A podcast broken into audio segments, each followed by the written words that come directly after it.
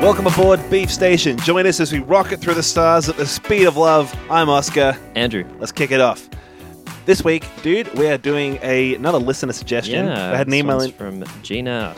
You know, we had an email in asking that we uh, stop covering films exclusively, exclusively dominated by white men. I will direct you to Thoroughbreds, which is uh, dominated by two white Yeah, women. we did one of the women ones. What do you want from us? Fuck. Um, and coincidentally, two movies are out in the cinemas at the moment uh, when we're recording that have a predominantly female cast, and we thought, Well, I don't think it was coincidentally. She literally suggested that we do exactly these two movies, but but yes. yeah, okay, fine. Um, point is, there are two movies out at the moment that have a predominantly female cast. Yep. Uh, that being A Simple Favor and Women in Black, Yeah. both of which Ladies in um, Black. Fuck, I've done, I'm gonna do it. You've so many done it times. again. Uh, yeah, La- Ladies in Black um, and A Simple Favor, both of which we've seen fairly recently at the cinema. Yeah. So, A Simple Favor, Yeah. 2018, stars Anna Kendrick and Blake Lively. I don't really know much about the director or Directed the by- I'll writers. give you a rundown. Directed by Paul Feig, who Oh, really? Um, yeah, who did? No, for he does all those- sorts of stuff, doesn't he? Yeah, he did. Uh, so he did the um, not controversial at all 2016 uh, remake of Ghostbusters Uh, with ha- an all female cast. Hashtag not my Ghostbusters. oh boy, I didn't mind it. I actually thought it was all right. I but I didn't feel like see that it. was the problem. It was like I like that it all was right. there. Yeah, I liked Yeah. I liked that it happened. Uh, Yeah. But Paul Feig, in my opinion, and everyone that writes for his movies, is a shit director. Yeah. He also did 2015 that spy movie where like most of the joke is that the main character's fat.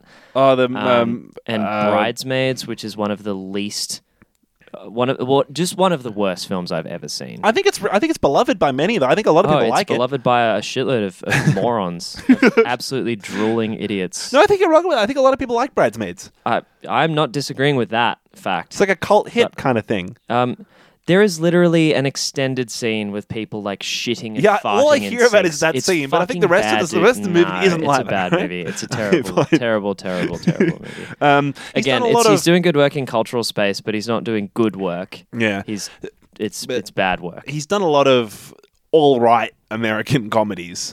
Of the last, Yeah, like, big it's budget very- ones. So he they're did very- Ghostbusters. He did Spy. He's in the same vein as done Amy Schumer, Bridesmaids. where it's like a Yeah. lot of people are fans, but I just don't think that they're You don't know why. particularly funny. yeah, exactly. Yeah. Um, but yeah, also interesting that he tends to he does tend to have this sort of focus on these female cast, predominantly female Yeah. cast movies. Um, obviously, Paul Feig uh, himself not a female, uh, I Yeah. assume. So yeah, I, I don't know. Um, it's it's interesting that like these movies kind of really strongly root themselves in a female perspective. Yeah. Um, but that they're not directed by someone who is. I don't know about the the writers or anything. I haven't looked into that. I mean, from the feeling of the film, I don't want to ruin that perspective too early, but from the feeling of this, what really feels like going to be one of those movies that has like six writers, yeah, I think so. It was a or um, maybe maybe just it just had two writers that didn't look at each other's copy before they combined it. So yeah, uh, the writer for this one, the screenplay was by Jessica Shaza, Right. Uh, and it was based on a novel um, by David Darcy Bell. Sorry. Okay. Um, so I haven't read that novel. No, I mean, Um, she's written uh, not a whole lot, really. Um, Yeah, she okay. wrote a fair bit for American Horror Story um, and a TV movie of Dirty Dancing, but yeah, hasn't really done much. oh, great, um, good. So yeah, I mean, and maybe that comes through a little bit in this. Well, let's let's jump into it. Yeah. So it's predominantly a story about Anna Kendrick, who's this sort of bubbly, like naively cute, sickeningly sweet, adorable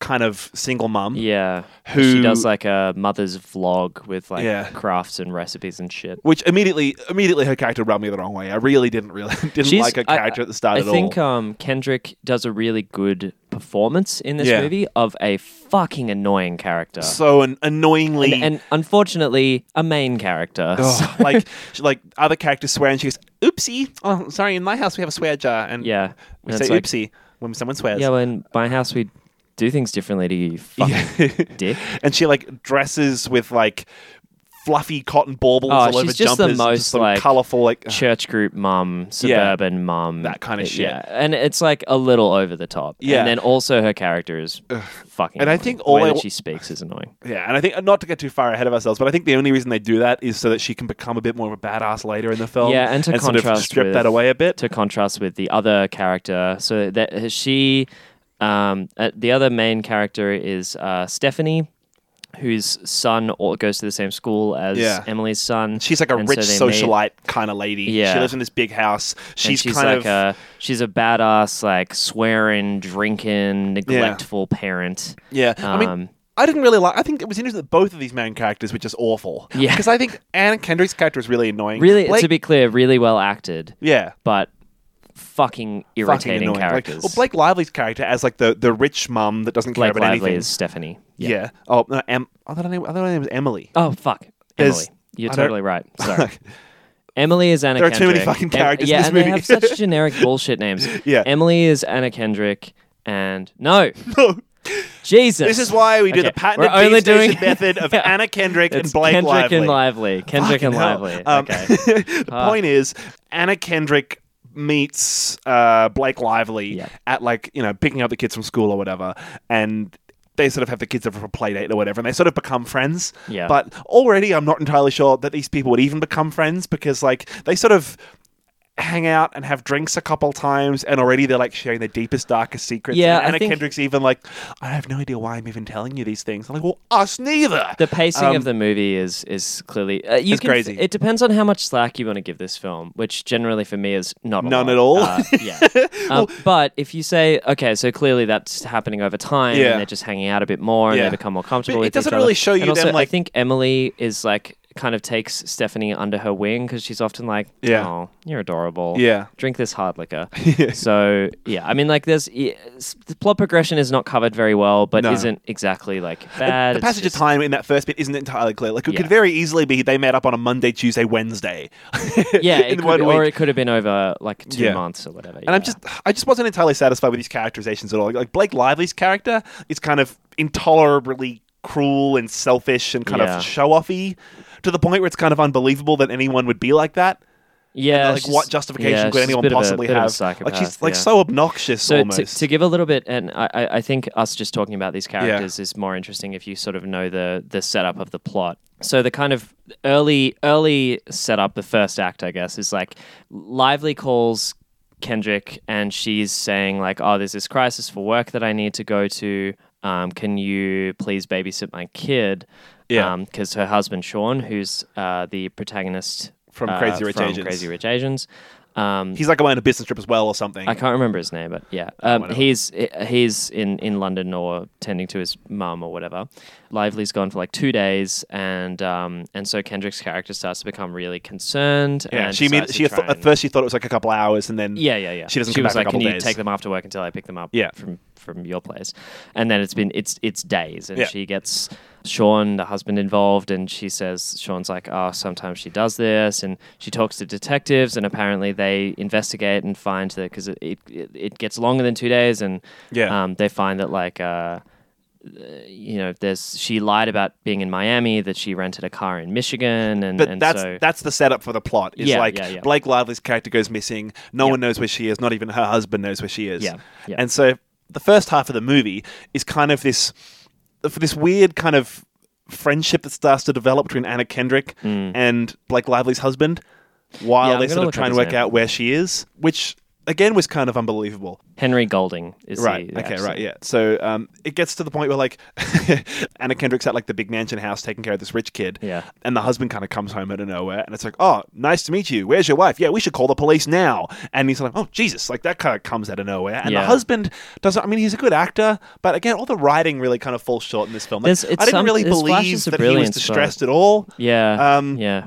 It was kind of like, hi, nice to meet you. Where's your wife? I don't know. She does this. Let's call the police now. Um, Yeah. kind of shit, which um, kind of just comes out of nowhere. You're like, There's some "Jeez." there's some plot beats that feel very forced. really forced. Like so- they go to the f- and then after like a couple days of not being able to, oh, no, no, maybe, maybe I'm jumping too far ahead. A lot of time passes, but getting into sort of spoilers for the earlier part of the film, they find a body um, with Yeah. in the rental car, and so like Stephanie and Sean Like in the middle of fucking nowhere, they in, found this in- rental in car. Michigan, yeah. So like Uh, Emily's been found dead. Yeah. And Stephanie and Sean, sorry, They've been- again, Lively's found dead.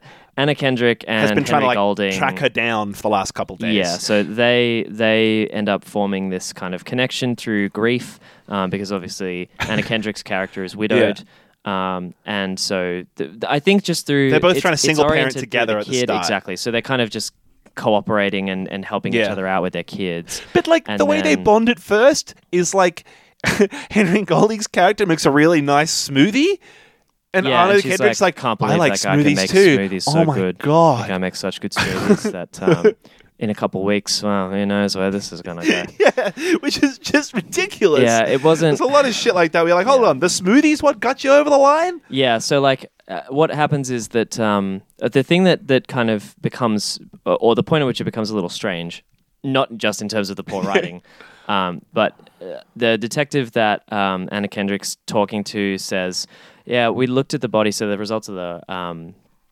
uh, autopsy come up." And they're like, oh, we looked at the body, and there's like, it, she's had severe liver damage from drinking, and like traces of Kendrick's heroin in her yeah, system she and did all like that." to drink, and then it's, yeah, it's like, oh, she had heroin in her system and shit. Yeah. and um, she is just like, oh, I don't think she did heroin. Don't think she did It's heroin. pretty, yeah, Yeah, and so then and yeah. So what happens is like it's kind of a part. It's there's like a murder mystery element to this Yeah. film, um, but it's also trying to be one of those bridesmaids comedies. yeah, Um, and so that's that's the it's a bit I bizarre pairing. That's the bit I really had a problem with was this weird, bizarre pairing in the film. Where, like it was half quirky, kind of Will Ferrelly kind of comedy, Yeah. and then half like um, some sort of psychological thriller. Anna Kendrick will like hear a noise and turn around and think, "Oh, is that like a ghost? No, that's just nothing." Man. yeah, So after um we find out that Blake Lively's character has died and has like been found dead in this car with the heroin and the alcohol and shit, it kind of tries to go a little bit like a psychological thriller. Mm. And there's all these beats that come up in the film, and um like every time you think the film's doing something cool, it's not at all. yeah, Like- yeah, yeah, yeah. The film every now and then cuts away to um, Anna Kendrick's character doing these like mummy video blog things where she's like, "Oh, It's like- hi mums, today we're making friendship Oh, bracelets." or God. like, it's, "Hi it's- mums, It's like someone's learned about because they're live streamed, and Yeah. so it's Someone's like someone's learned learned, about what what, YouTube Twitch is. is. Yeah. it's like they've learned about what Twitch is. They're not all live. and I then think they're they've- just like YouTube videos. I think Ah, they're it was. It felt yeah. very Twitch esque because that's a thing that people do on Yeah. Twitch. But then, like, they didn't quite get how a real human Would do interacts it. with those platforms, Yeah. and it was one of these things where I don't think Paul Feig actually uh, has ever actually watched YouTube Yeah. tutorial videos well, cause it's, because it's it's like she had this like professional studio set up in her front room, which like yeah, eh, whatever. yeah. But so she just says a lot of the shit. Where it's like, "Hi, mums, today we're learning how to make an, an a, a nutritious snack that your kids will love in their lunchboxes or Yeah. whatever." Or like, "Ah, I always find it hard to convince their kids to eat their vegetables, so here's a handy trick." But then every now and then it'll be like, "Hi, mums, today my best friend was murdered." And yeah. you're like, ooh. I and know at the you've start, been I hanging thought like, on about Emily's death. It's like, Yeah. yeah. Well, who's 'cause- the target audience for this? Because uh, see, at the start, I thought like those videos. I thought like maybe it's some weird like semi-reality shit where you don't know whether the vlogs that she's where she's like perkily, bubbly discussing this murder. You don't know whether like is this really happening or maybe it's just like a creative depiction of her psyche and like thought process. Right. Because I kind of thought like, oh, that's what it is. Like every time it cuts away to like this weird, almost surreal thing where she's discussing on her like crafty mum's YouTube channel the new details of this case. Like, hi, mums, tell you my friend's body was found in a lake with heroin in her system. I'm like, oh, that's obviously not happening. This is like some weird psychological shit. yeah, no. but- Um, and you know, it oh was. no, no, it's really happening. was No, just doing she's that. really just uploading that stuff Yeah. every fucking time that happens. And uh, it's you've touched on something there, which I think is, is kind of a, a a key criticism that I have Yeah. of this film, which is that the internal motivations of the characters is just not believable Just at any point. never It's- clear, It's, never you don't know why characters are doing certain things. They don't make reasonable decisions. Yeah. They don't take reasonable steps or act in a believable way. No. The performances are good, but the the actions are bad. And um, like Emily, uh, Blake Lively's character is this like sort of liberated. Um, she's supposed to be like a strong, she's like a strong, a really strong, woman kind, of f- character. feminist perspective character. But then she falls trap to a lot of like really serious vices, which is not in opposition to that. But it's like, what are you going for with this It's character? actually, it's, she just comes across as a total dick half the she's- time. and yeah, so you don't know and- whether she's and- trying to be like liberating Anna Yeah. or whether she's like being a total dick, and so you're like, well, why would they even be friends? Yeah, This makes no exactly. sense. And like she's really, really charismatic, which is fine, but you don't understand why she's doing certain things. And Yeah. like, there's Like, one- often this this movie does that thing where like often something would be way easier to achieve that if you if if a character did it in a different way. Yeah. But it's not as cool, so they make them do it in a way more complicated way. Yeah. That's just like less believable. Yeah. Um, Um, so it, well- it it it has it needed someone who was better at checking scripts to read over the script. The script was just fucking. Jump back was to the bad. beginning of the movie bit where you see like a couple scenes of Anna, Anna Kendrick's character and Blake Lively's character kind of hanging out a bit. Mm. Um, like there's a, a couple scenes where like you know um, they're bearing their souls and Anna Kendrick's like, "Oh, my husband died." Yeah, And, like, so let's and get then into this. Blake Lively like needles her and is really insensitive and like a total bitch about her dead husband. Like, Yeah. "Oh, ho, ho, your husband is dead. How that much? Oh." and she's kind of pressuring her into it. And Yeah. she, she's trying to she's trying to open her up and form a connection, but she's not doing it in a way where I feel like Kendrick's character Yeah. would respond well. And so then when Emily, um, uh, Emily is Blake Lively. I'm, I'm sick Yeah. of doing it. And Blake Lively's character is Emily. When Emily finally goes missing, and uh, Anna Kendrick's character is looking for Emily, she's like, "My best friend has gone missing. I can't believe yeah, my best friend." And it's just like, Is do, this I, your best do friend? I feel like you guys are best friends? feel like I they didn't met- feel like they were best friends. I thought they had met like a week ago. Yeah. I thought the Yeah. reason, because looking at the trailer, I thought the reason why it looked a bit like a weird movie was like, oh, um, this woman that she's only just met asks her to do a favor and like look after her kid. Like, hey, I've just met you, but can you look after my kid? And then she fucking disappears. And I thought Yeah. that's a cool idea. But the movie was really trying to shoehorn in like they're best friends and they just moved away. It's like, well, then why would they have to? Mm. yeah, so let's why get would she stuck have to have into just it. met her? I 'Cause, think like, we're gonna. there's sp- no, yeah, I'm sick so, of it so dancing fr- around it. From now on, um, if you do want to see this movie, because there's there are a few big twists, and if you do want to see this movie, go watch it now because we're just going to discuss the whole plot. We're just going to spoil it. Yeah. Everything- I think everything's gonna if, be if you're spoiled. possibly interested in it by the time we finish it, you could probably go see it anyway. But we're going to Yeah. give some plot spoilers now. Yeah, yeah. Um, okay, so during the, the first big spoiler is during Yeah. that conversation where they're bearing their souls, and this Yeah. uh, ties in with the point about internal motivation. You find out that um, Stephanie and so Stephanie's husband died in a car accident, but you Yeah. find out that her brother also died in a car accident, and the reason why that car accident happened was because the husband drove them both into a retaining barrier. Yeah. Because she had sex with her brother. Her like st- I think stepbrother. I don't think it was. No, it was no, it was totally Maybe stepbrother. okay, maybe it was stepbrother. no, no, half brother. Yeah, Which yeah, is yeah. better. It was half. brother. no, half brother. That's that's worse. That's way worse than a stepbrother. No, it's better than a brother though. Yeah, okay. If you're gonna fuck your brother, here's how it goes: fuck your stepbrother, then fuck your half brother, Yeah. then you can fuck your Yeah, full so brother. she's in the middle rung of that, and that's Yeah. just not a perspective that I found to be a particularly good point of emphasis. No. she cheated on her husband with, With her her, half half-brother. brother. Yeah. and you and this is like. It's it, it could have been anything But it's because that like- doesn't drive that doesn't drive the plot forward At all. in any meaningful way No. other than Emily later uses it to blackmail Stephanie. as like, here's something you've only told me, the person you met a week ago, and that must. be Yeah. So it it turns out that somehow, even though they found her body, Emily is alive. yeah, And that's another one of those things where So like this there's is a another couple, spoiler, yeah, yeah. there's a couple twists, a couple points in the movie where you're like, are they doing something weird and psychological? Like Anna Kendrick gets this phone call, and Emily speaks to her on the phone and says like, "You brotherfucker! Oh, how which dare you- which is a how phrase dare- again that they use Yeah. like twenty times in the movie. It's like I get it. She I get it. fucked her brother. Yeah, Okay, exactly. it's a tied phrase. But so like Anna Kendrick gets this phone call, and Emily's on the other end. She's, oh, Emily, but I thought Emily was dead. And this voice says like, "You brotherfucker! I can't believe you're like." Shagging my husband. Yeah. You're supposed to be my friend. And then the phone cuts out. And I thought, like, oh, is that psychological? Yeah. That's so cool. Not really happened. No, yep, The character Emily actually just is called her really on the somehow phone. alive, really Yeah. just called her on the phone. Another one was um like Anna Kendrick, so she's so infatuated with Emily's uh with uh Blake Lively's husband that they are finally like they they fuck right after the funeral. Yep. And then like they move in together like a couple days later Yeah. and then suddenly they're Things wild, move very they're fucking wildly fast. in love within the space of a couple days. Yeah. And then um she's like throwing out all of Emily's clothes from this massive wardrobe, moving in all of her shit clothes. And she goes out of the r- like goes out of the house and goes to fucking grab milk or something, comes back and the wardrobe's all back the way it was with all Emily's shit. And Mm. I thought like, oh fuck, that's another cycle. Nope, nope.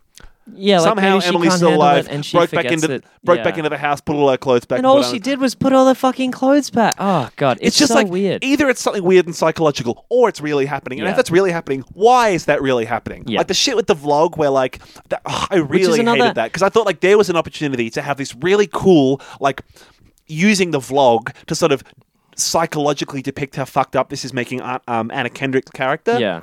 you sort of seeing seeing the way she's thinking through her vlogs, but the vlogs where she's talking about the murder aren't real. No, the vlogs where she's talking about the murder are real, and suddenly Yeah. she's like keeping all of her mum fans across the country up to date and using all the fans out there as like detectives and Google this stuff for me, mums. Try and work out if there's any rental cars. She that'll is go- guilty of multiple counts of obstruction of justice in this movie. Absolutely. She withholds evidence from the police. Yeah. She uh, uses a personal army to try and like involve themselves in the solving of a crime. It's- it like, makes no sense. She is not a good character No. in that like you don't have a point of empathy for her and she doesn't deal with grief in any kind of meaningful way Meaningful at She's- all. she just is like constantly like oh well you know my best friend said Gotta keep uh, soldiering on. yeah, gotta keep Um, and yeah. it's like yeah but at some point you should break Mm. yeah. like and we n- Absolutely. you just never fucking see that And she Her seems so break fragile is and that not- she fucks a dude Yeah, well, which she is not seems- again not and I actually thought the relationship that she has with um, Sean the husband Yeah. is not particularly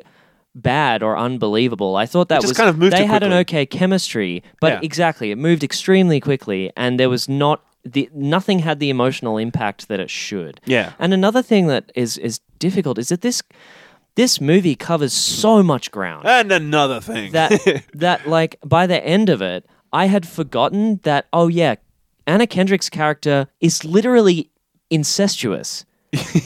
It's just Yeah. it's just like it gets skimmed over and like yeah that's the point of Yeah. the black Going back to the the brother fucker thing, like the whole the only point of that was that like um, Blake Lively's character was saying, "Oh, you're so sheltered and you're so cute, and I can't believe it," and she's like, "Shut up! No, everyone has a dark side. I have a dark side." And so like, I fucked my brother was like her dark side moment. Yeah. But like. She's also kind of partially responsible for the death of her brother and her husband. They could have played that off in some other weird, more believable scene. Much you know? She more- Ah. could have been like, "Oh, you know, I don't know," So thinking on the top of my head, like, ham-fisted. "Oh, my my husband was an alcoholic and I encouraged it, and that Yeah. was like why he died or whatever," and kind of something weird and dark. But instead, it was like, no, for, for no reason at all, she fucked her brother, Hmm. and There's been a big push for normalization of incest in media recently. Game of Thrones did a lot of you good reckon work some for big that. Hollywood executive fucked his sister and No, I is just just trying reckon to I, I, get everyone it's okay just with it. interesting that like yeah, there's a there's a real big push for like, hey, incest. if you really know the human story behind it, not that bad.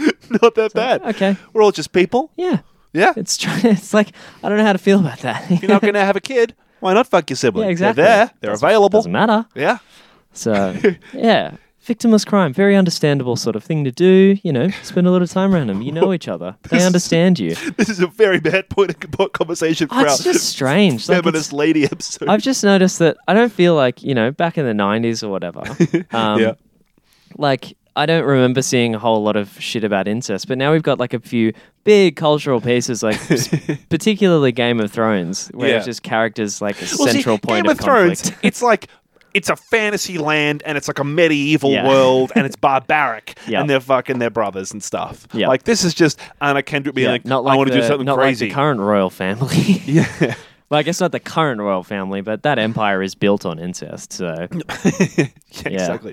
Um, I- my main problem was just all the character. Like, I just didn't believe that Anna Kendrick would be friends with Blake Lively. I didn't believe that their internal um, motivations aren't that just don't work at all. I didn't believe that Blake Lively's husband would want to fuck Anna Kendrick a day after this wife that he that he had supposedly loved Mm. and adored had died.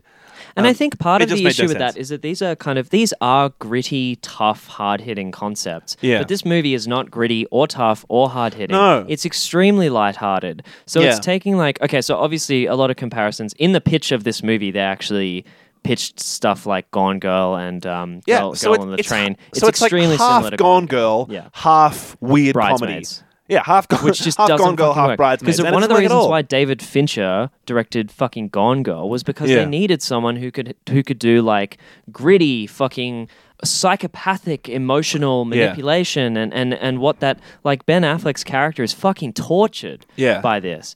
And you see that happen.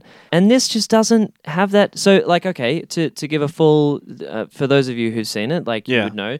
So, Emily, it turns out Emily has a twin sister. It's literally twins. It's they the answer actually to twins, like, and she oh, finds how that- could they possibly be? How could she be alive? Literally twins. Literally. Oh, what about the heroin? Oh, her twin was a heroin addict. Yeah. Like, oh, right. And then, okay, so this film has it, it does a twist, and then you find out, oh, we lied about the twist. The twist is that plus a thing. So, like, oh, she has a twin who is was a heroin addict and an alcoholic, and then it's like, oh, actually, she was a triplet, and one of them died at birth or But whatever. that didn't actually mean anything. No. And also, so Anna Kendrick, it's revealed like, oh, she had sex with her brother. But then Yeah. what happened was like her husband died. And so she says her brother, like, comforted her half brother, comforted her in an emotional moment. And that's how they got to fucking. Yeah. When actually, what happened was that she cheated on her husband with her brother. He found out about it and killed them both In like revenge. in a, in a revenge thing. So Yeah. it's like, why did you give me the first plot twist? It's like they were trying to create this complication, but they just Twisty-turny shit, but, artificially like- manufactured it Yeah. by making stuff. Like, what is?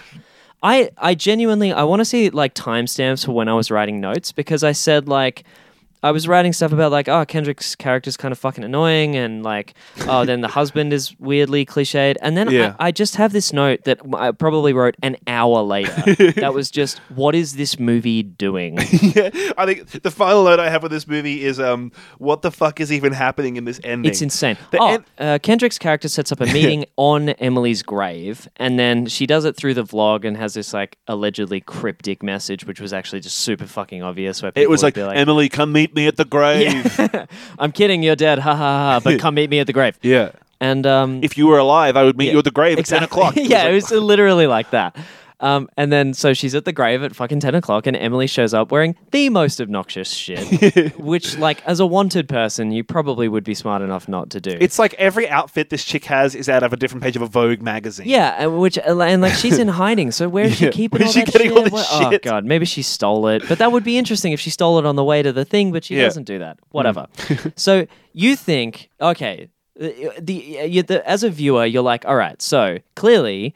Um, Emily's setting up this meeting. She's recording the. s- Sorry, Stephanie's setting up this meeting. She's recording it because she's she you know she uses cameras. She And she's live gonna try- streams a lot of stuff. try and trap she's Emily gonna in a live- lie to try and work out what so she's doing. It'll be an entrapment thing, Because I right? think that's part of it. She's trying to work out, like, after Emily, it turns out Emily's alive. She's trying to work out, like, why did why did Emily fake her own death and what's going on? And there here? was there's weird shit with her, like with Sean, that they took out a massive life insurance thing, and that Sean Right. was the one who orchestrated And I it. think that's and the movie part of- lies to you about that Yeah. two times. That's part of the part of the twist that sort of builds suspicion. That's supposed to be the engaging bit in the film is like, so Stephanie Anna Kendrick's character um, develops this romance with Sean, and then and she then finds out it about becomes the, finds out about this life insurance thing. Yeah. Like right before Emily went missing uh, and supposedly died, this giant life insurance policy came out on her. Um, what's going on with that? Is Sean even involved? So she slowly starts to become suspicious that maybe the husband that she's been comforting and she's been getting to love Mm. um, is actually involved in this cover up and maybe is lying to her yeah. about Ah, all this shit. And there's also like a little thing thrown in about Sean after Emily's death having sex with his receptionist because like she Which is calls also- him- yeah. hu- she calls him like a hunk and she's flirting with him and he's Yeah. indulging it and it's like so like what that- it why that's another thing that too makes sense. many So- things man So oh if the so I- what i if- was going to say is Yeah. sorry they have Yeah, the yeah. meeting at the graveyard Right. and you're like You all think right she she's can be going to recording film it and to trap record her in and- a lie. exactly Yeah. and then and then she doesn't and then she does that later why it just makes no sense. Like, it's- just do it the first time Yeah, that was exactly. oh my That god was like- it that was, was an totally unnecessary. infuriating movie to watch So that thing, this is I mean, all these character Fucking inconsistencies bizarre. that don't make sense. So like the point, I think we're just gonna go out and fucking spoil it, right? Oh, so yeah. The i- the idea is Emily's character uh, convinces Sean that they should get this life insurance policy because Anna Kendrick was kind of talking about how oh when my husband died I had this life insurance policy and it was it saved us and so Emily's character Blake Lively is like is like um, let's just get this giant fucking life insurance policy Yeah. Anna Kendrick's right we'll get this life insurance policy it'll be peace of mind if we ever heaven forbid should die it'll be good for our kids and then she fakes her own death without telling anyone so the husband yeah genuinely doesn't know what's going on. And he's gen- he genuinely like loves his wife and is genuinely worried about where she is and is grateful for Anna Kendrick to be coming into his life and helping him out. So all the reactions we see him do, when Anna Kendrick's not sure, but we know he's being honest. Yeah. and we know sort of that oh he, he is he's actually this nice guy. And so then they throw in like oh um so now Anna Kendrick is sus- suspicious of Henry and not really sure if he's complicit in this insurance fraud thing or not. yeah And you're like, oh, we know he's not, but Anna Kendrick's not sure. And then to set- suddenly, suddenly throw in this idea that, oh, also he's having an affair. It's like, whoa, why? yeah Why? yeah, yeah. So is he supposed to be this nice guy or is he not? Like, it just makes no like- sense suddenly that he's having an try affair. and I think it's meant to try and like complicate people morally and kind of put but like make it just you makes no question- sense. But it just means that you don't like any of the characters. Yeah. I don't give a fuck what happens to any of them. Yeah. I'm frustrated by literally everyone in this entire movie. Exactly. And I just want them all to go to jail. Because it would be interesting. It would have been interesting, I think, if. uh, one way to sort of step towards making the film interesting would have been like if we knew that the husband was innocent the whole time. Anna Kendrick's character was worried he I was think guilty. you're meant and we, to think And we, yeah, but then the, the, But then the affair thing really throws just it. means like, oh, he's a Exactly. dick then. Yeah. So like, it just makes no sense. Oh, I don't give a fuck even if he is innocent because he's an asshole. Exactly, Oh, like- man. Oh, yeah, it, it, didn't you- you do. There's no one to root for.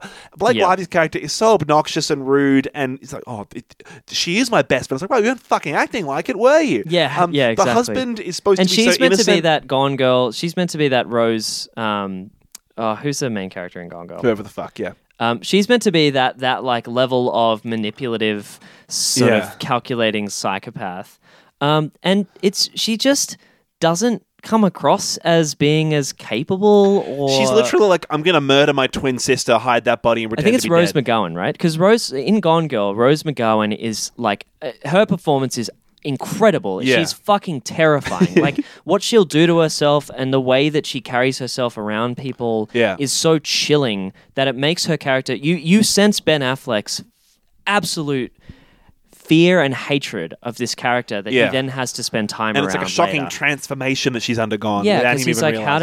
did I, how did I ever have feelings for this woman? Because she's just not the same person that I that I once thought. And this movie is like, nope, she's just a weird, calculating asshole. and like the whole selfish. It's not like time. Yeah, it's not like she's being manipulative or psychological. She's just being selfish. And like, it's not like it was this clever plan. She just didn't fucking tell her husband she was going to fake her own death. Um, and then she frames her husband for like battering and abusing her out of nowhere. So, okay. which is weird. I'm assuming. Just, I'm, I'm trying to think of this from an end user perspective of the listener. I think you guys are probably Confused as completely fuck. lost. Yeah. and that is a perfectly normal response to this movie. We've been- there was so much shit in the script. Yeah. even if I, I just, I, I pulled some stuff out of the Wikipedia plot outline Yeah. to try and like make this this less confusing to people. no, sorry, sorry, it's confusing as fuck. That's the experience that we had as well. Um, It's that's what it's like watching this movie. It's like why there's so much shit. It's Yeah. it, it the pacing is so rapid, characters are so complicated and not in a deep and meaningful way. Like the plot section is huge. This takes a, a massive amount to, to try and process, and they just did so much shit. Yeah, no, So- it just ugh. and and and looking at the critical the critical response, it seems to be getting pretty good reviews. Yeah. Like it's got uh, like a seventy It's like a five seven or out of something. ten pretty much across the board. And I think it's just way worse than that. Yeah. This is not a seven out of ten movie. I think if it had tried, if it had gone all in on the comedy, would have been good. Yeah. If it had gone all in on the psychological thing, it would have been good, but too close to Gone Girl. it would have been maybe? it just would have been gone girl. yeah. yeah. And so it's just this weird middle ground where you're never quite sure why the characters are doing what they're doing or what's going on. Like you're never quite sure, for example, Yeah. whether if a, s- like a tense scene is about to come up, whether it's going to finish in a psychological hard kind of way, or whether it's going to finish in a- in a comedic way. Yeah. Like it's literally a standoff at the end where you think like they're all fucked, and then like a guy gets shot. and It's like, oh, you shot me, and it Yeah. finishes in this weird kind of comedy way. Yeah, Um, it doesn't know when to when to take a certain tone. Well, the fact that it's got both tones available to it at any given opportunity Yeah. means the film's just fucking confusing. Yeah, Like, yeah, yeah. The plot is confusing and the yeah. tone is confusing. like it's never like a scene is like, oh, this this is going to end in a weird co- like action way, and it's going to end in either this action psycho way or in this psycho way. It's Mm. like no, it's going to end in either this comedy thing or in this action thing, and every scene, and it's both yeah, or neither. or neither, Ah. or like So- if you think it's doing something clever, it's never doing anything clever. yeah, yeah, yeah. It's And- and- always just like literally it was. or twins- it does the clever twins thing whole that you time. thought it was doing again when it reconstructs that plot part to do it again later Yeah, after it exactly. already had a good opportunity Yeah. to do that. That happens multiple times. Yeah. multiple times. It could have done that thing earlier, and you're like, ah, I see what they're going for. They're going for this, And thing. they It's like, didn't. nope. Oh, actually, we are. Yeah, That's an infuriating experience. Because it's like, well, why did you tell me that it wasn't doing that? Oh, why and was that another- through twenty minutes to set up to the thing that could have happened Exactly. twenty minutes Oh, ago? and it was like they didn't realize. It's like I feel like if you went up and told Paul Feig, like, "Hey, you know, you, you could have done that bit with the live streaming thing in the graveyard," And he right? was like, and "Yeah, would've been yeah, like, "Yeah, and I I know," didn't, but you, right? and you thought I was going to, and then it didn't. It's like, no, but you did. then, you, then you did Yeah. badly. yeah, no, um, oh god yeah i don't know why uh, to, to i guess to summarize this i think um or, and like to cover some other aspects of, Yeah. of the movie like it it's well shot well assembled um the actors, some of like, the actors, are, I acting think all is the really actors are good. good in it. yeah It's just terrible the writing. problem is this movie is trying to be complicated and hard to follow, and, well, it's maybe not. not. trying to be hard to follow. Yeah. It's trying to be. It thinks it is. It's trying to have an incredibly complex plot, but that doesn't come off. Yeah. and And it's not so logically consistent. It, it then has this suffering because of it, where y y- it's Just to it's be clear, also we not, are the ones suffering. it's yeah, and it's it suffers from making that attempt because Yeah. none of the other parts of the movie that needed to be good are good enough to make up for the fact that the pl- the No. shit plot didn't come off. So like, y it's not unpleasant to watch, other than the plot. S- yeah. So s- stuff I the stuff I really didn't like was but the writing, like the characterization, the shit that didn't make Like any some sense. really cliched Stuff I shit. really liked. I really liked the performances. I thought Anna Kendrick was funny when she needed to be funny. Mm. I thought that she was sort of played it really hard when she needed to be hard. I thought there were, there were some moments where she like emotionally broke down and cried, and that was really good. The fact that she was doing those things made no sense. But Yeah. when she had to, she was good. I think something Blake I really liked. Lively actually was. I, I I rated Blake Lively's performance as better than Kendrick's in this. Yeah, well, movie. she had to I play thought she two did a different better characters job. towards the end as well. Yeah, which was good. Um, Yeah, because that's another thing. They, they fucking Eddie Murphy the twins, and it's just not believable. Like, No. get someone that looks a little bit like. Well, oh, no, you have to do the twits. Well, your, I your, get- I your solution was to do a guess. just to do a uh, don't have them be twins. yeah, okay. Lord. um, could have been brother. Oh no, because the point is it's a body double. No, um, Don't do that. yeah, get mine, yeah.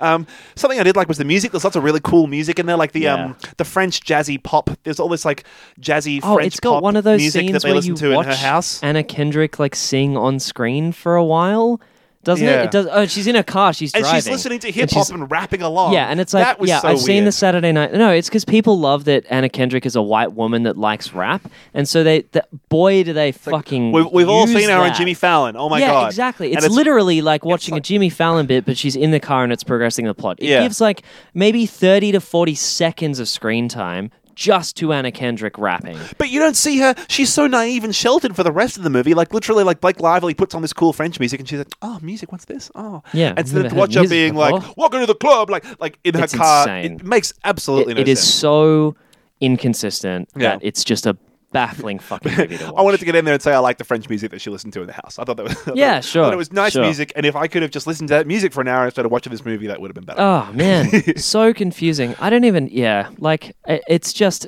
it's hard, it's so hard to evaluate. Um, like I liked certain parts of this movie Yeah. a fair bit. There were times when I genuinely laughed as well. There are Yeah, points when it's the comedy genuinely bits were funny. funny.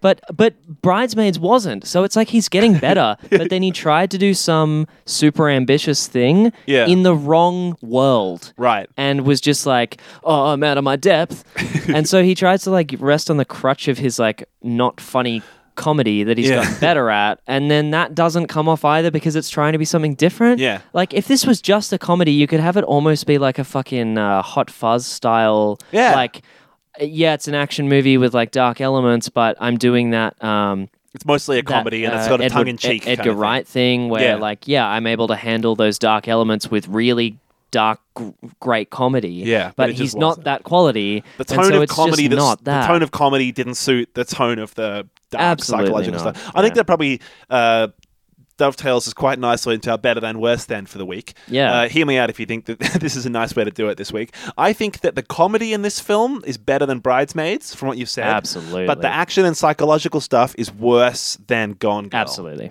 Would and the fact that it completely agree with sits between it's it's better than Bridesmaids, but worse than Gone Girl. And you're like, well, those two films are completely different. Yeah, Yeah, that's the point. And exactly. it's fucking weird, and it sits right Yeah. there in the middle of those two films, and it really feels weird and doesn't really work. Yeah. Yeah. Um, I reckon that this movie's probably not worth your time. It feels like one of those maybe No. like watch on a plane kind of movies, or like if you're at a party and someone wants to watch a movie and they suggest this movie, you can be like, "Oh, fine. but It's if also there's literally almost two any hours other long. choice and you can win that argument and make your party watch a Yeah. different movie, watch a different movie. yeah, it's it's almost two hours long because it's trying to cover such ground, and I feel like this Yeah. just should have been a ninety-minute simple comedy thing. It could have that been if I they cut wouldn't out have every liked. second scene where you're like, are they doing this? No, they're not, but they're doing that later. Yeah, and then get rid of the fucking Anna Kendrick bit. There's an extra minute of screen time. Right. So to take a pretty a pretty sharp right turn, Mm. the next movie that we watched this week was Ladies in Black. which was also requested by a listener, by Gina. Gina. yeah. So this one's an Australian film, so that's one big change.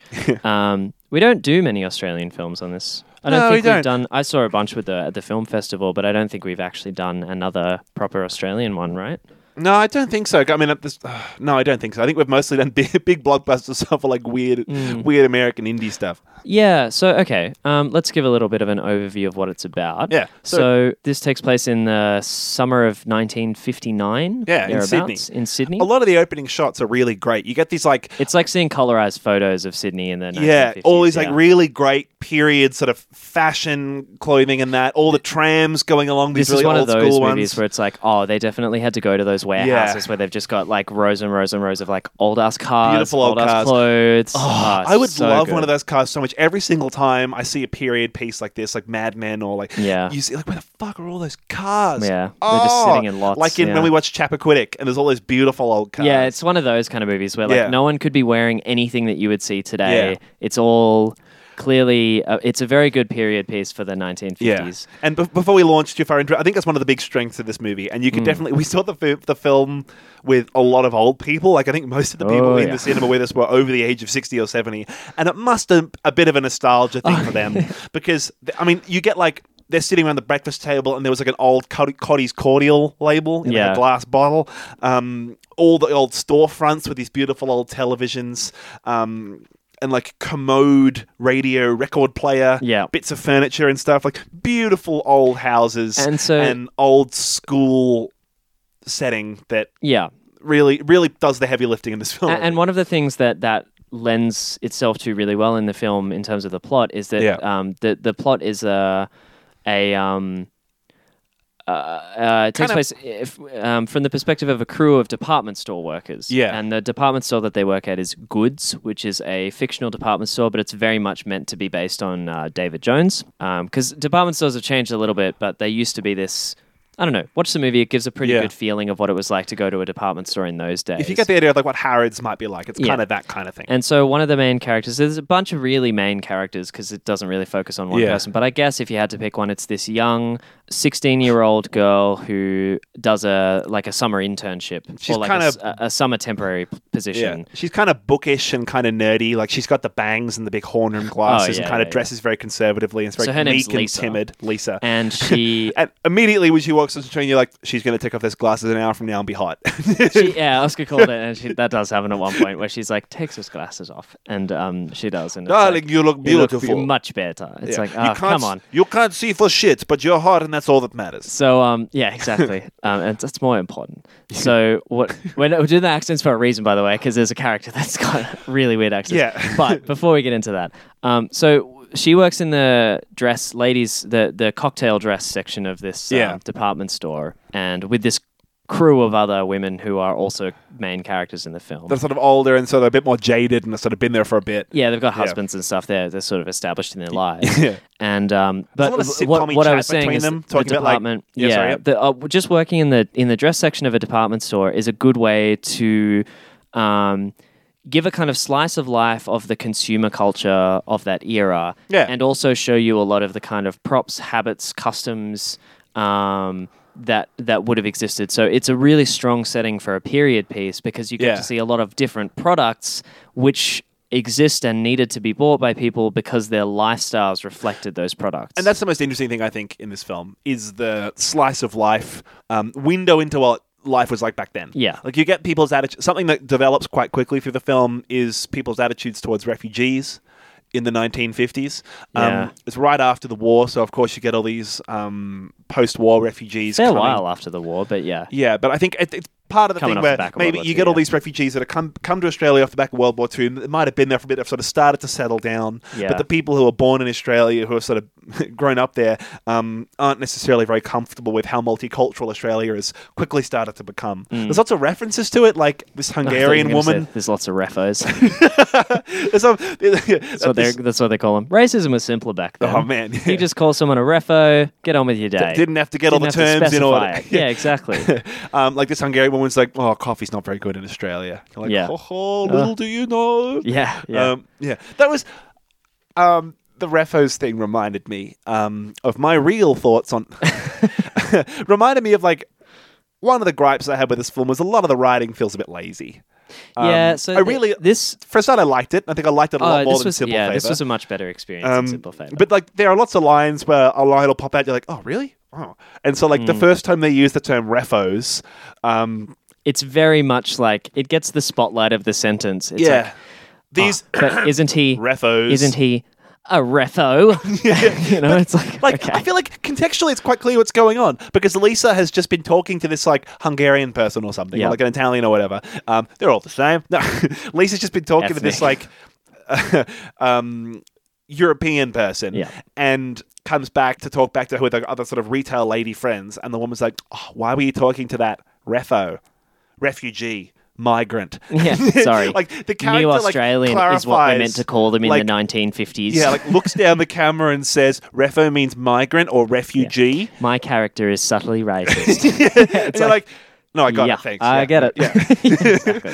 Um, it's, it's a, lo- some of the some of the writing was kind of dumb. Oh, I was just And gonna There's a couple say- scenes like that. Where you're like, "Oh, fine, okay." A lot of Australian films do that.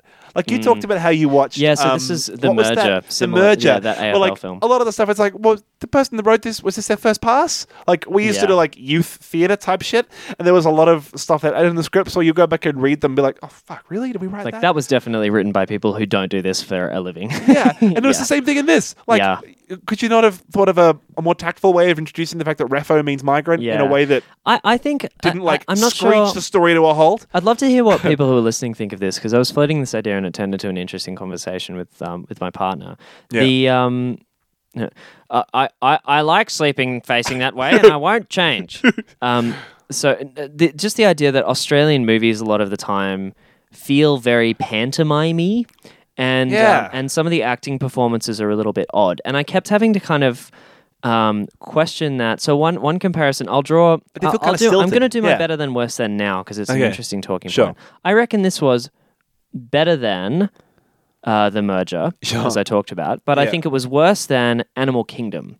Fuck, which- that's a good movie. Which is such a good movie, and it was I- it's my reference point now for justifying to myself that Australian films don't always have this pantomime quality where um, characters feel a little bit fantastical and uh, and and very theatrical Yeah. because the merger felt exactly like Ladies in Black to watch. It was very much characters would deliver their whole line. If there was a joke, it would get a big focus um, because they wanted Yeah. the punchline to come off.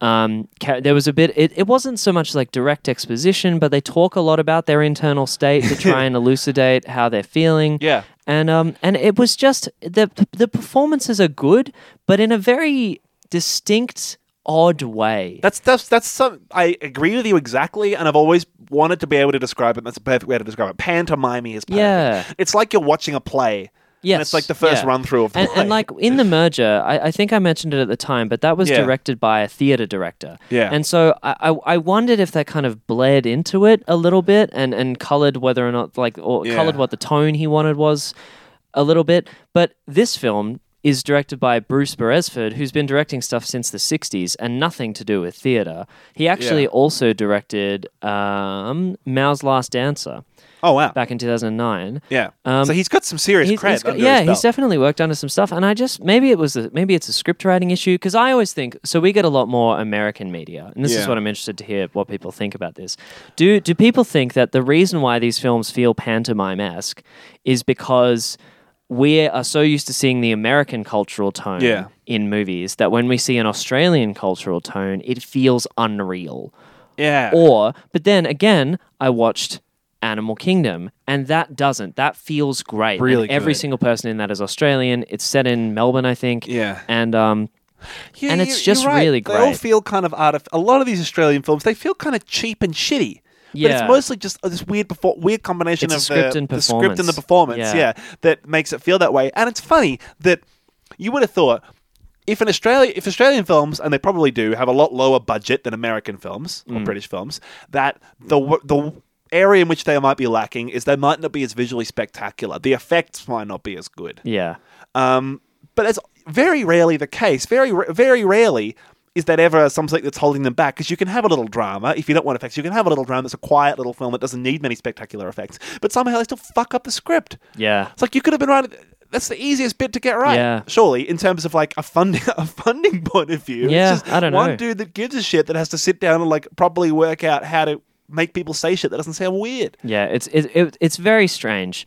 Um, and like Yeah. to be clear again, we both enjoyed Ladies I in really Black. liked the It's film. a really great film. It's just a- but you'll see what. It's a Hopefully, you'll see classic what example we mean. of an Australian film where you sort of go, Australian films are kind of shit. yeah. Where you sort of watch it and you go, it's not shit. It's just they all have these weird like They pantomime feel kind of very quality. specifically strange, and yeah. I think it is. I, the best way I can describe it is, uh, as I said, theatrical. Um, Yeah. and and that's not when you, when you're watching a film, you don't want that sense. No. You want a sense of you're watching real characters.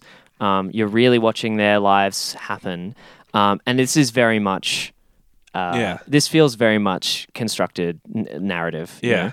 Um, uh, let's jump to back to a little bit. So the reason why I, th- I think w- well the reason why Gina made this request was so that she could um, get a kind of read on. Um, well, it was because it's female protagonists, but let's talk a little bit about like I guess how these films kind of reflect different female experiences, right? Yeah, okay. Because they're vastly they're trying to do vastly different things. yeah. So, um, I, I don't think we'll talk too much more about uh, Simple Favor, but I don't think that it did a particularly. So, th- both of the characters are kind of. Well, Kendrick's. They're both mothers, and that's like one of the core elements of their characters, I Yeah. think. Kendrick is like a devoted, super capable. The film is like she's a good mum. Um, Yeah, kind exactly. Of thing. She's like a prototypical suburban single mother. Make sure the kids eat their veggies. And, it's really like, friendly. other Knows how to play parents with are them really like, well. that It's bitch really is helpful. such a good parent. Like, Yeah. yeah. So, I, and I guess in that way, it's like, okay, does she have much going on other than being a good parent? Not really. Yeah. Um, whereas Emily's character is kind of the opposite, where she has too much going on and she's a neglectful parent because Yeah. of it. Neither of them were likable. They don't particularly go into. I feel like Emily could almost have been male and it wouldn't have changed anything about the film Yeah. like if if if um, she had a if she was a man and had a wife um, and you just gender flip the entire film Yeah. i think it still works perfectly as it is Which I suppose is something good for the depiction of yeah gender, but sure. also the fact It that it's says- so it says- hollow it and says something yeah, Um, I suppose so. i guess that's a good thing but yeah i think the problem is that it just doesn't have particularly deep characterization Yeah. um, Regardless of what gender they are. But I, again, I kind of liked Emily's character as a woman because she was that confident, like. Um, I think that's sorta part of one, capable one of the thing. strengths of her character. I think Yeah. Blake Lively really does that really well. Yeah. It's So just, again, Kendrick's- it's the Kendrick's writing, very not to jump back to it. stereotypical. It's the No. writing that really lets it down. Yeah. But this is a 19 so Ladies in Black is a 1950s period piece, Yeah. which means that the depiction of the female experience of that era is heavily uh, structured by what life was like for women in that time, which is Hmm. Yeah. different to what life is like for women now, possibly more so than the difference for men now. And I, think. I found a lot of those stories and ladies like, really compelling. I don't remember the name of the character, but the, the red-headed lady, the young, Yeah, the young I'll- redheaded I'll woman, get some she was characters really for you. good. There was a lot of um, her main story arc was that her husband didn't seem to sort of be very interested in her romantically anymore, and they were kind of Mm. distant from each other. And she's sort of stuck being this housewife that works during the day. And it kind of sounds like a quiet little story, but it- her her arc was really interesting, I thought, and really sort of, like you said, depicted the female experience back in the 50s in a way that I was in, interested in and compelled by. um, yeah. And then Faye is the other main. Played by Rachel Taylor. Yeah, is the other main sort of female character in the film where you get a real sort of story arc out of them. She is sort of lonely, wants to be in a relationship with. She sort of says anyone. Yeah. And there's a lot of scenes of. Um, Literally anyone will do, as long as it's not a refo. yeah, exactly. Actually, that's not true because there's a lot of scenes of like the redhead takes Faye out on all these dates. Um, yeah. And So the redheaded woman, sorry, is played by uh, her name is Patty, uh, and she's played by Alison McGuire. she, she was really good, I Who's thought. um, yeah, everyone in this movie, aside from what we just mentioned, where the the, weird sort of acting is tone, yeah. weird, it's good. Yeah. like it's good if they're going for that tone. I just would prefer. I, I would be prefer they very didn't, interested to yeah. see this movie remade, where the director was like, "If anyone talks like they're in a theatrical production, you're fucking fired." yeah. And, Yeah, and just exactly. watching it again, but yeah, Um, no, yeah, she I was don't- good. Faye's, Faye's character is really interesting. But there's a, it jumps back to the whole. Um, did you notice that the dialogue was really strange and that they seemed to be really emphasizing the Australianness of it all? Oh yeah, she's like. I mean, uh, Rachel Taylor looks a lot like Nicole Kidman, and Yeah. she's actually a very good actress. Yeah, but everyone's like, you know, um, But she Pat- definitely Patty does says like, "D- "Are you even interested in blokes?" And she They've goes, "No, got I like like a- blokes, blokes, blokes, blokes." yeah. and they they've say got like, that South Australian Yeah. like level of uh, Australian going. they say blokes instead of any other possible word to describe men Yeah. in every single instance. So it really kind of broke me out of the film. Like, no one says blokes that much. Well, do like they? if you were saying that sentence, you wouldn't say men that often. Like you wouldn't Yeah. say the same word that many times. You'd be like, Yeah. I, your brain would be like, oh, I've got to find a different word. but like she'll sit down and be like, "Ah, it's just blokes. You're like, what? it's a Well, like, it's a tough issue. There's a lot of like blokes. Struth, or like, hey Roo, or like, oh, you look like an underfed canary. You Yeah. gotta get some food in you. and I just wasn't quite sure whether or not yeah, that line coming Yeah. from um uh, Uh, Kenny the Shane the Shane Jacobson.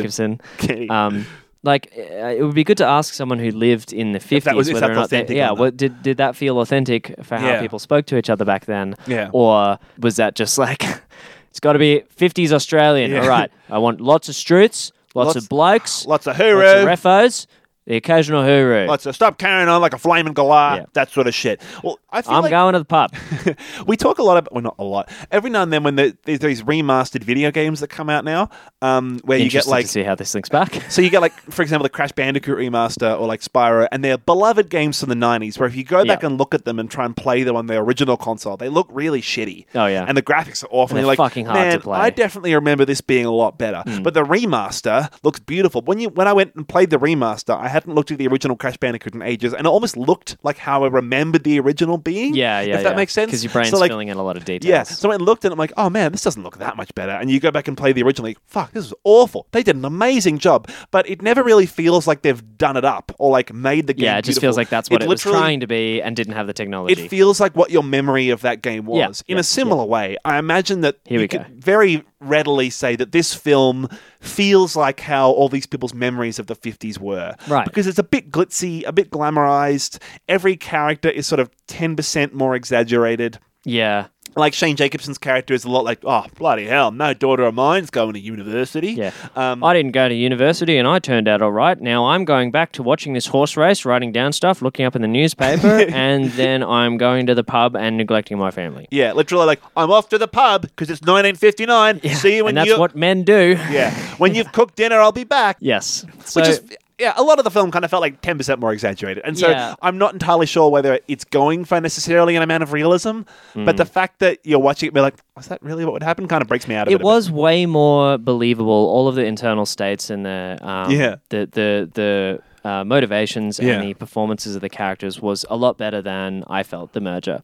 Um, where Right. a, a lot of it felt artificially constructed, and they were kind of almost sketch characters. This Yeah. didn't feel that way at all. Yeah. Um, well, I think it's all about an internal consistency because the Yeah. film definitely was a bit exaggerated. Yeah. But it has this internal consistency that means that like if you believe if you believe one thing, you can believe all of them and it's fine. yeah. Um, yeah. Yeah. The main bit of the story then is that this young girl goes to work at this department store. She doesn't quite fit So, in because all Lisa. the Lisa, Her name, all yeah. the other women are very confident and very sort of um, They're veterans. veterans, very capable. Yeah. Lisa is kind of bumbling her way through things. She doesn't quite. I mean, I know she's like sixteen, but she doesn't. She doesn't look as like.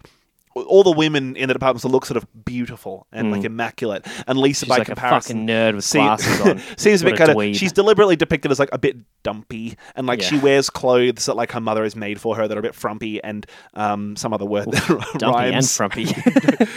Frumpty dumpty. and so then it's kind of these the whole film is like these women helping Lisa grow up into a woman and I, I really liked the helping her become more confident in herself. fucking. Which hell. is it's it's Oh. She kind was of like born the first of January two thousand and one. a, Jesus. Yeah. God. Um so it's kind of like a coming of age story, which I kind of I, liked. I really uh, so like having worked a fair bit in customer In service retail, yeah. in, in customer service stuff. This film really um, did the transition from like your first day where you're an absolute fucking idiot Yeah. and you have to you have to embarrass yourself Yeah. regularly. and everyone's like, "This fucking idiot Yeah. doesn't even know where the dresses go." Hi. Yep. Realized that you knew, but if you could be less shit, that would really help my day. Yeah. And it had a really good And it, transition. it from shows that. that thing where like everyone forgets that they were once shit, and it's Yeah. like, "Why is this new person shit?" It's like, Hurry this up, happens- new person. This happens Why are you every so shit? time. Yeah, and then it's got a really good transition to where Lisa is um is very confident and capable. You- Yeah. you, sort of really see that like her hit the beats of like Yeah. oh. I did the first time I helped a customer on my own. The first time I solved a problem that I would have had to go and ask someone about first. Yeah. Like uh, she's giving people directions by the end because she knows the whole layout of the Yeah. store. Like it's it, it It's does nice that transition. The really old well. women and men in the film, in, in the audience, would have been getting nostalgia about the, the 50s thing, and we would have like, oh, We're getting I remember nostalgia when about that, wage that slavery. retail. yeah. yeah, Yeah. Um, something I thought that was really cool at the start of the film was all you see all the women arrive in their day clothes and these beautiful, colorful floral dresses, and then they go in and get changed, and they're all in black. Yeah. and it's kind of like oh, that was a great scene. this really good contra- establishing scene. Yeah, it was like kind of like a class distinction almost, and this contrast that I could really relate to as a retail worker, where as soon as they all dress in black and all look the same and all go out onto the floor, they seem like lesser human beings. Oh, yeah, absolutely. like That's the I point of remember that. feeling like that. Yep. But it's like, oh no, It's, and it's all, to um, it's to put them in a s- uh, like a, s- a position of subservient servitude position, kind of yeah. thing. Yeah, and so all the customers see them in black. It's like, no, we know they're real people. And so you sort of, I thought the idea that we've just seen them arrive as normal people means that you can kind of relate to these people in a Yeah. way that, like, every time they have to deal with this retail shit and sort of roll their eyes, you're like, yeah, I get you, sister. yeah, and so like, uh, um, I feel like we we talked a little bit about the the female perspective of Yeah. um, simple favor, but then got sidetracked. So Yeah. I think like you're looking at these women from the perspective of department store employees primarily, and then Yeah. it slowly transitions into kind of their personal lives, them as people. and a lot of that comes through in the form of um, difficulties around. Um, so it grapples with difficulties finding husbands, difficulties with problematic husbands, And like difficulties raising children. It's the a domestic lot of relationships between men and family. women in the 50s, I thought it Yeah. was really interesting. Like the problems that um, Patty, Patty, Patty has talking Yeah. to her husband about sex and about her problems with their romantic relationship. Yeah. Um, like I think the main. We can kind of spoil this film a bit. I think go see this film. It's really worth seeing. It's worth experiencing and getting the story beats on your own. Yeah, I would I say don't- definitely. Go I see don't this think film. if- also I- support Australian cinema. But yeah, I don't think if you've had the story ruined for you, though, equally, it's uh, to- a total write off. Go see it anyway, I reckon. Hmm.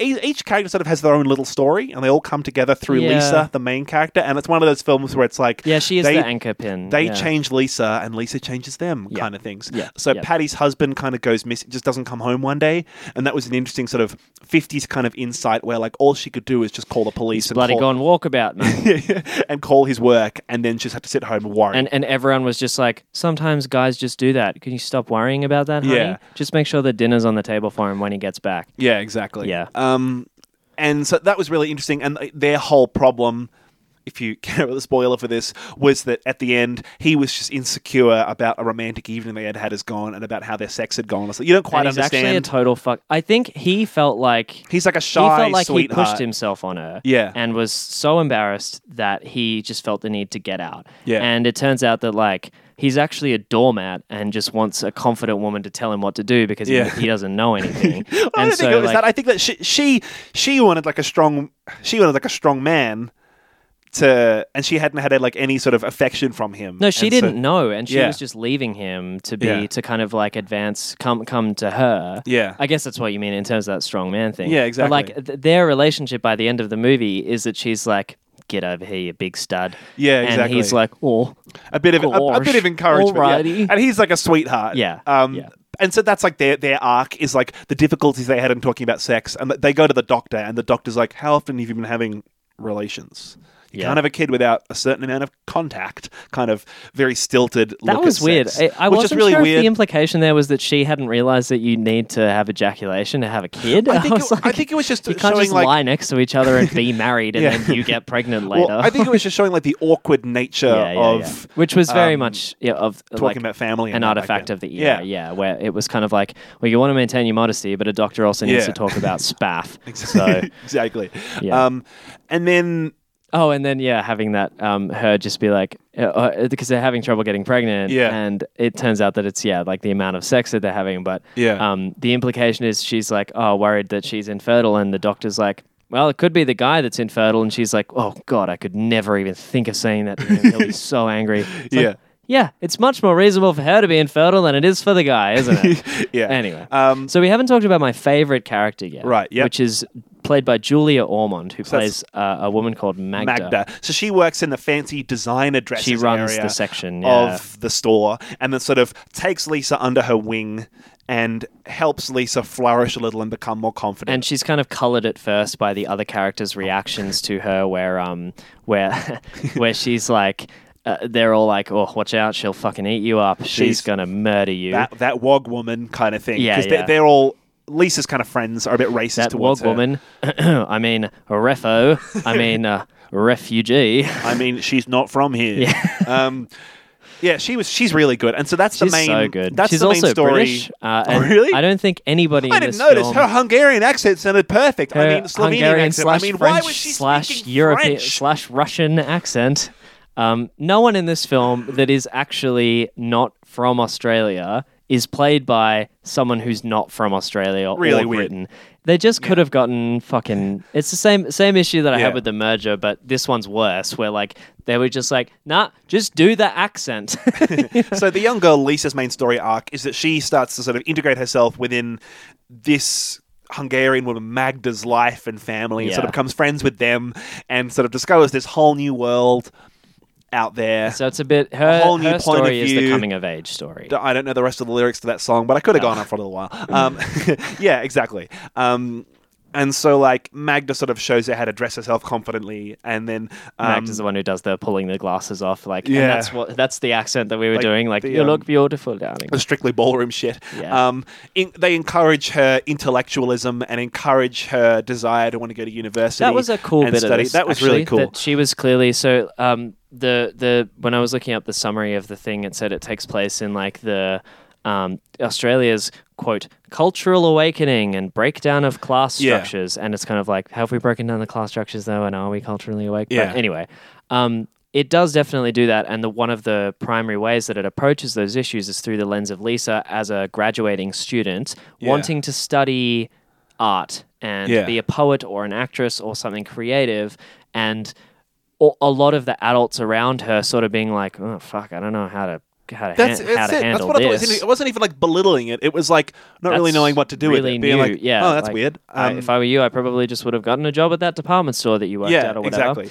Um, and so, yeah, really cool way to go about doing Yeah. that is with her, like, kind of over the course of the film, getting her results and finding out whether or not she got into uni or not, Yeah, and- dealing with her father's opinion of university and the idea that only the father was able to sign the forms to authorize her going Yeah, to university, right. the mother wasn't able to do that. Yeah. Mm. Um, which I thought was interesting. And so then, And it- it's like kind of because the dad is in charge of the finances of the house, Yeah. but that gives him an authority that he shouldn't necessarily have. And yeah, it was cool. Yeah. It was a good way to go And- about doing it. so that there's a whole sequence in the film where Lisa is getting to know Magda's family, meeting her husband, meeting her sort of relatives. They're and that. both, uh, Magda and her husband are like my favorite pair in this whole They're so thing. the husband is so funny. He's Yeah. so really, really, really good. So the husband, played by uh, Vincent Perez, who is uh, in a lot of shit, oh actually. no, he's from he's he's not Australian. He's from fucking Switzerland. Yeah, okay. So he's Swiss, definitely not playing a Swiss man. uh, I think. Um, yeah, he's playing some other like Eastern European shit. Yeah. The point is that like the whole of Europe's just been kind of blown apart by the war. Yeah. And um, a lot of Europeans from all over are just sort of settling wherever they can find. Yeah. Um, r- r- You hear a lot of refuge. stories from back. here, you hear a lot of stories from back then about like um, refugees that need to go anywhere but here. Uh, like and, a good example you know, of a, a that- turn of luck means that like, oh, we only three generations of my family have lived in Yeah. Australia because we got on the wrong boat. and We were going to go to America. And shit like yeah, that. and like Julia Ormond, uh, so Magda and Stefan met each other learning to speak English, and they don't speak the same first language In a migrant So- camp. In a migrant camp, exactly. So you know, it's just one of those examples of how like they were, com- their lives were very disrupted, and, Yeah. and they've met and started this new life on the path to doing that individually. Yeah. They've kind of paired up. But Vincent Perez is, is one of the strongest performances. I, I would say I reckon Julia Julia Ormond and Vincent Perez are the two strongest performances in Yeah. this film. They're film. both really charming, Both not and Australian re- actors. really nicely written, and it's it's really nice the way they have encourage such a Lisa good relationship. in such an yeah ex- exactly like um I think um so Magda asks Lisa several times in the film, Lisa, are you happy? And she goes, Yeah, of course. And she's like, Yeah, I'm happy. Um, Hmm. and but when they're when Magda and Stefan are alone together. Magda asks Stefan, like, are you happy? And he's like, by God, I hope not. That's such a good line.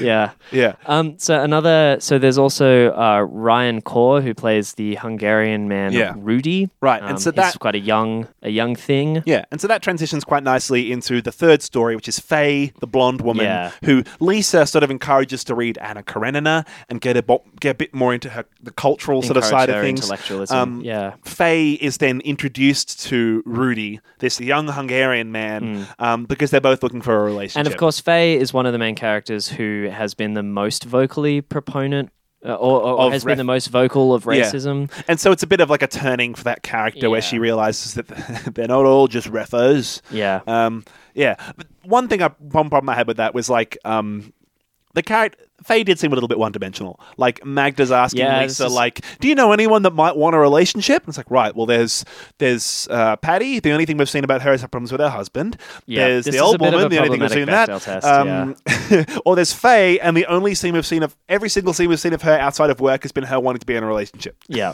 So, but I, I will say that the So it's way like, well, it's probably going to be fucking Faye, isn't it? I think that the way that this film does approach their female perspectives doesn't Yeah. trivialize it. It's just very like straight white Australian Well, 1950s. I think maybe it's the fact that it feels like it, it's it, maybe it's not the writing.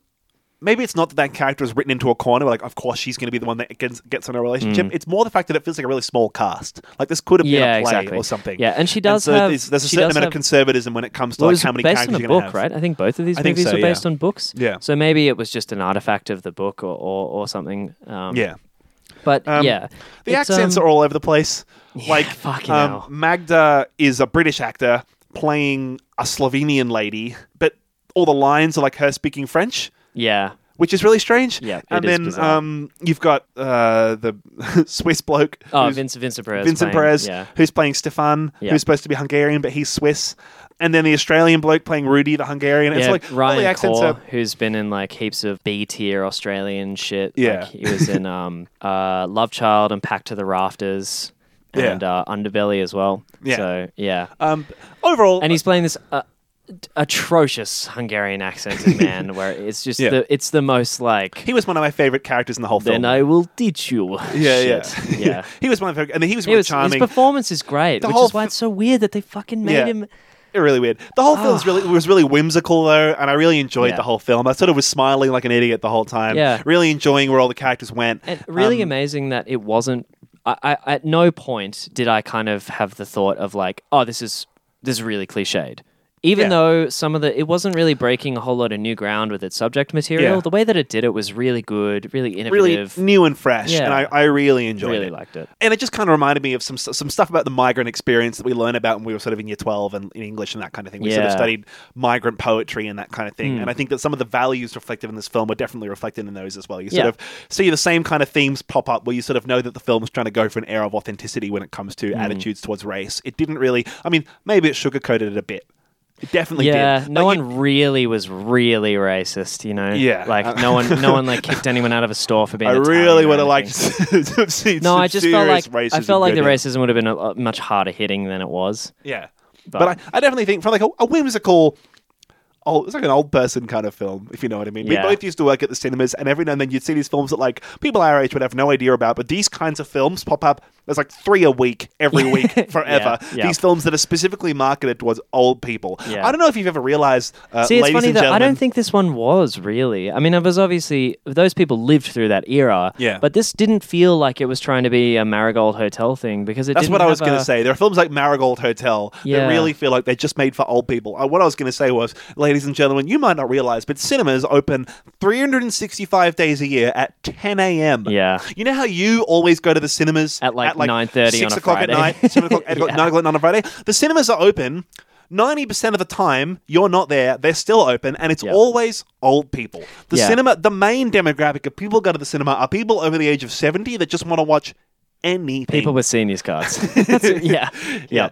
And so there's a lot of films Oh, like boy. this. And so I feel like uh, having worked at a cinema, I used to get free tickets and I used to have a lot of spare time on my hands when I was at uni. So I've seen a lot of fucking films like this where it's literally just like supposed to be filler for old people for two hours. And I think this film was a cut above the rest. And Mm. Oh, I yeah. really enjoyed it. Yeah, I, that's why I don't feel like it was trying to be that type of movie. I think it Yeah. just appeals to that crowd because Yeah. they lived that experience. And it's one of but- those sorts of things where I was like, oh, I, I started the film thinking, oh, this really isn't going to be for me. I don't really know why I'm here. I'm not going to like this. And by the end of it, I was all in. Yeah, I really loved it. glad. So good, Yeah. good recommendation, Gina. She was. I think she was. She hasn't seen it, so I think she was concerned that it wouldn't be great. But this one, really Yeah. fantastic. Yeah. Gina might need to just Super good. reevaluate her motives and attitudes toward Hollywood because she only recommended these. But we do these films because they have women in them. Yeah. Mm. Uh, Us, we were doing because we wanted to support Australian We'll watch any film. film. Yeah, we Yeah. wanted to sort of We don't discuss the dissent. various merits of thrillers and comedy, um, comparing Gone Girl and Brides. See, so we're, I think we just, as broadcasting professionals, we're a, a cut above the rest when it comes to. Well, I mean, I uh, just don't see gender.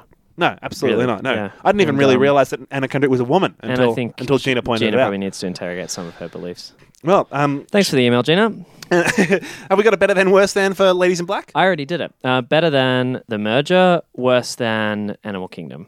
Yeah, okay, no, true. No, okay. I feel like both of those Animal films Kingdom are was nothing like what cooler, this film but was. it didn't. Yeah, exactly. Animal Kingdom is like a really great Australian film. Oh, from yeah, years ago. by the it's like way, a drug, fucking- drama, crime It's like family kind of Underbelly, movie. yeah. Really fucking good. It's. I think. It, it- hopefully, it's still on Netflix. But if you Yeah. haven't seen Animal Kingdom, go and fucking Yeah. watch that movie Yeah. because um, that shit is really good. but so this film kind of reminded me tonally of films like The Best Exotic Marigold Hotel. I haven't seen any of those and that kind of thing. ones. It's actually pretty good, but all the young people and the period setting really helps us sort of get across the What's a line. good Australian television show that does this kind of period piece work? oh, I know that there'll know, be something. something I mean, more I like think that. some sort of Tim Wintony kind of like. ugh, No, I don't know. I, I've, but I've- it, it feels like that. It's like um, in a it, it's sort of like it's got that like Downton Abbey kind of vibe where it's clearly Yeah. trying to emulate a period piece but dramatize it, and make it really interesting, and it does that very well. it does So- it really well. You Oh, get a really nice one- one cool slice of thing- like middle class Australian suburban life, which is really nice. yeah, and and and that sort of like di- Yeah. now sort of dying in the technological revolution department store era like Yeah. retail position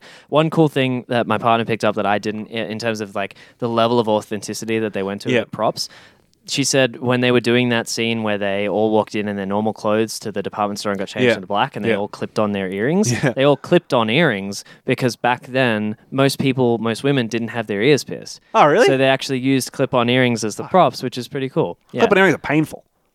Oh yeah, I've heard. Uh, hey, you wear whatever you want, Yeah, buddy. yeah, that's right.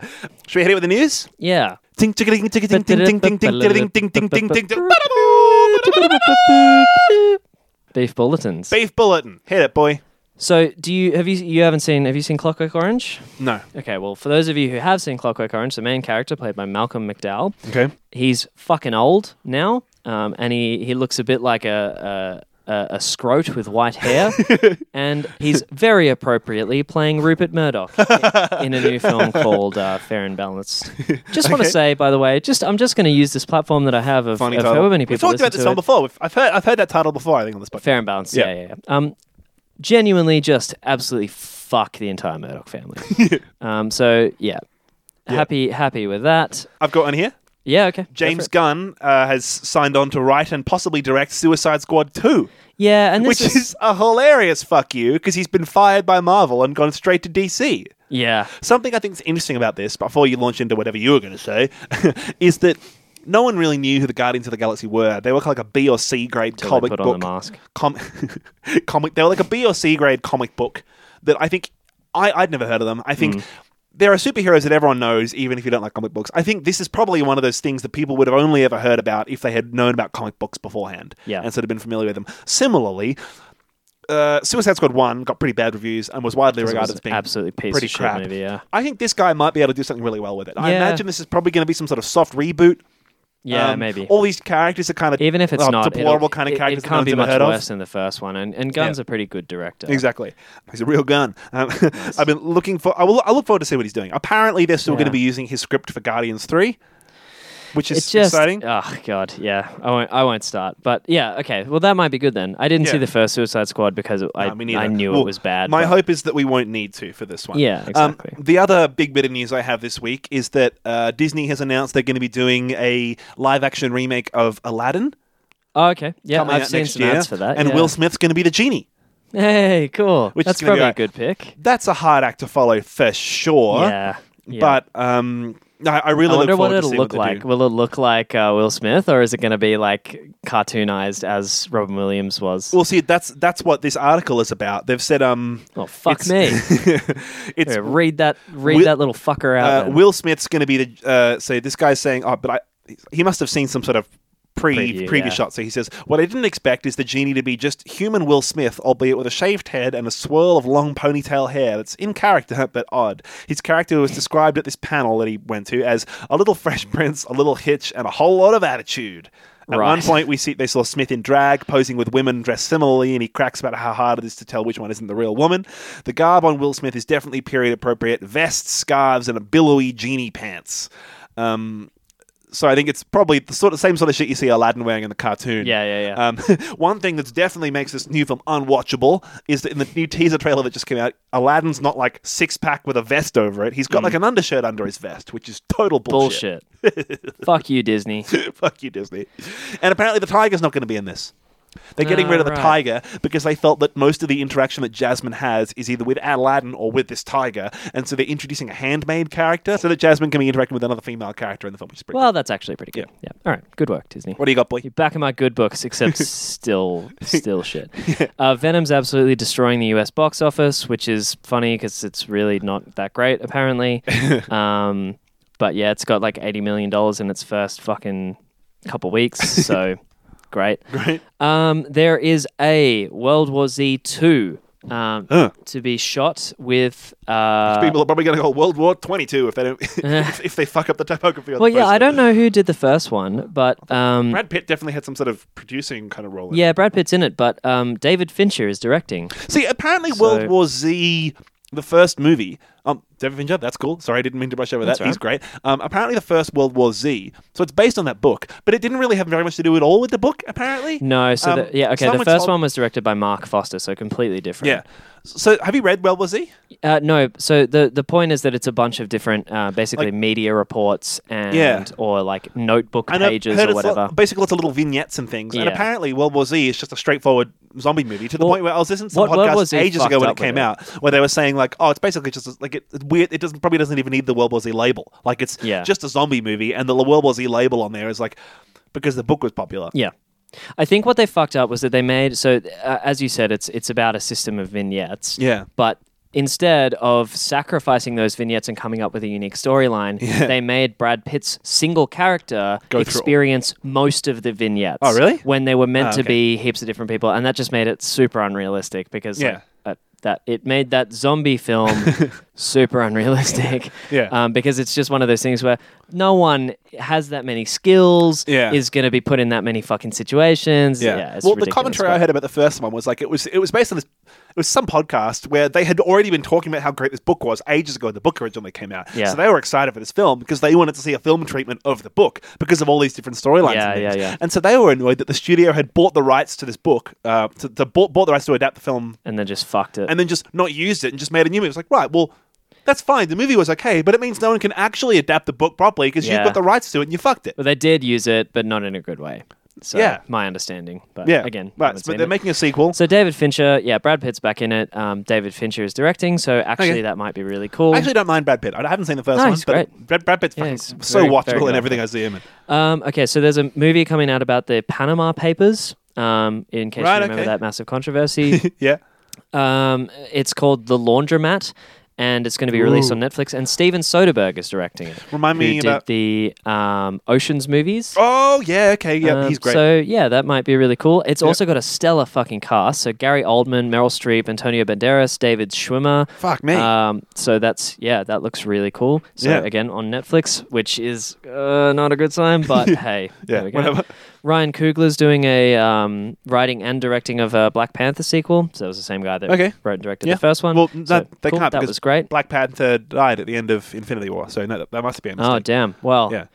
that certainly doesn't substantiate my point that there's no fucking consequences in any of those movies. Well, no. It, I mean, Guardians of the Galaxy Three is going to be. That, that's why people are excited about it because it's only Rocket Rocket Raccoon for three hours. Uh, no, it's not because it's permanently on hiatus. um.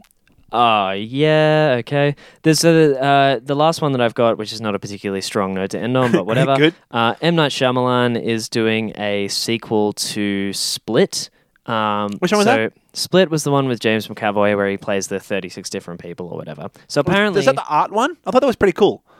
the art one. There was there was some sort of th- thriller with James McAvoy in it where he played like an art auctioneer or there was some sort of painting thing. I thought it was really good. No. No? This is Okay. the one where he plays a, a mental patient that has like 46 personalities in Ah, his no, body. okay. Yeah, so uh, it's part of a trilogy apparently. So the first one was Unbreakable that came out in 2000 and Split was 2016 and this one is the sequel to Split. So yeah, Right. it's called Glass. James McAvoy's back in it. Um, playing 247 characters.